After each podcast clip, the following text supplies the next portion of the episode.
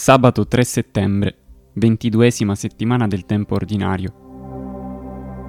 E diceva loro, il figlio dell'uomo è signore del sabato. Il Siracide chiama i divini comandamenti legge di vita e di intelligenza.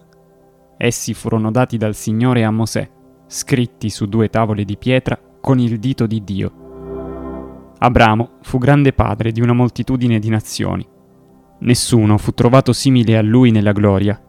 Egli custodì la legge dell'Altissimo, con lui entrò in alleanza, stabilì l'alleanza nella propria carne e nella prova fu trovato degno di fede. Per questo Dio gli promise con giuramento di benedire le nazioni nella sua discendenza, di moltiplicarlo come la polvere della terra, di innalzare la sua discendenza come gli astri, e di dar loro un'eredità da mare a mare e dal fiume fino all'estremità della terra. Anche a Isacco fu fatta la stessa promessa grazie ad Abramo, suo padre. La benedizione di tutti gli uomini e la sua alleanza Dio fece posare sul capo di Giacobbe, lo confermò nelle sue benedizioni, gli diede il paese in eredità, lo divise in varie parti, assegnandole alle dodici tribù. Da lui fece sorgere un uomo mite, che incontrò favore agli occhi di tutti, amato da Dio e dagli uomini, Mosè, il cui ricordo è in benedizione. Gli diede gloria pari a quella dei santi e lo rese grande fra i terrori dei nemici. Per le sue parole fece cessare i prodigi e lo glorificò davanti ai re. Gli diede autorità sul suo popolo e gli mostrò parte della sua gloria. Lo santificò nella fedeltà e nella mitezza, lo scelse fra tutti gli uomini. Gli fece udire la sua voce lo fece entrare nella nube oscura e gli diede faccia a faccia i comandamenti, legge di vita e di intelligenza, perché insegnasse a Giacobbe l'alleanza, i suoi decreti a Israele. Siracide 44 19 45 5 Nel Deuteronomio si attesta che nessuna nazione sulla terra ha leggi e norme giuste come tutta la legislazione data da Dio al suo popolo Ora Israele, ascolta le leggi e le norme che io vi insegno, affinché le mettiate in pratica, perché viviate ed entriate in possesso della terra che il Signore, Dio dei vostri padri, sta per darvi.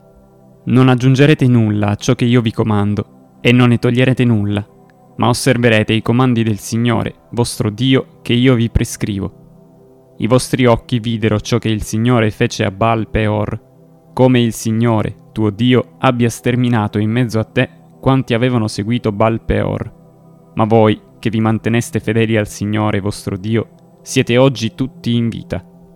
Vedete, io vi ho insegnato leggi e norme come il Signore, mio Dio, mi ha ordinato, perché le mettiate in pratica nella terra in cui state per entrare per prenderne possesso. Le osserverete dunque e le metterete in pratica, perché quella sarà la vostra saggezza e la vostra intelligenza agli occhi dei popoli, i quali, udendo parlare di tutte queste leggi, diranno, questa grande nazione è il solo popolo saggio e intelligente. Infatti, quale grande nazione ha gli dei così vicini a sé come il Signore nostro Dio è vicino a noi ogni volta che lo invochiamo? E quale grande nazione ha leggi e norme giuste come tutta questa legislazione che io oggi vi do? Deuteronomio 5, 1, 8. Se i comandamenti del Signore sono leggi di vita e di intelligenza, sono leggi e norme le più giuste e le più sante di tutta la terra, potranno essi condurre una vita alla morte per mancanza di cibo in giorno di sabato, perché essi proibiscono ad un uomo di poter raccogliere delle spighe al fine di attutire un poco la sua fame e riprendere forza per continuare a vivere. Se sono leggi di morte, è segno che dall'uomo sono stati trasformati in leggi di stoltezza e di insipienza. Sempre il peccato trasforma le leggi di intelligenza e di vita in leggi di morte e di stoltezza. Questo accade perché lo Spirito Santo non governa più né mente né cuore, a causa del peccato che si è impossessato del cuore e delle tenebre che esso genera nella mente. Leggiamo il testo di Luca 6, 1-5. Un sabato Gesù passava fra campi di grano e i suoi discepoli coglievano e mangiavano le spighe, sfregandole con le mani. Alcuni farisei dissero, Perché fate in giorno di sabato quello che non è lecito? Gesù rispose loro, Non avete letto quello che fece Davide quando lui e i suoi compagni ebbero fame? Come entrò nella casa di Dio, prese i pani dell'offerta, ne mangiò e ne diede ai suoi compagni, sebbene non sia lecito mangiarli se non ai soli sacerdoti. E diceva loro, il figlio dell'uomo è Signore del sabato. Gesù non solo è senza peccato, in più lui quotidianamente cresce in sapienza e grazia con la sapienza che governa il suo spirito e con l'intelligenza che sempre lo muove, dona ad ogni comandamento la sua verità di origine. Essi sono per la vita dell'uomo, non per la sua morte. Non potrebbe essere se non così, dal momento che essi vengono dal cuore del Padre, che è il Dio della vita.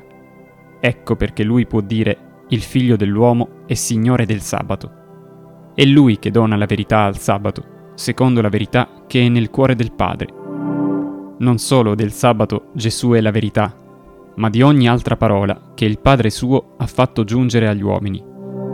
Signore del sabato, Signore della parola del Padre è solo Cristo Gesù, nessun suo discepolo, né papa, né vescovo, né presbitero, né diacono, né battezzato, né maestro, né dottore, né profeta, è Signore della parola di Dio e di Cristo Gesù. Oggi invece il discepolo si è fatto signore di tutta la scrittura santa, ma se si è fatto signore si è trasformato in un servo infedele, è un servo di morte, perché servo dell'idolatria e della grande immoralità, è servo del principe di questo mondo e non più del Signore Gesù.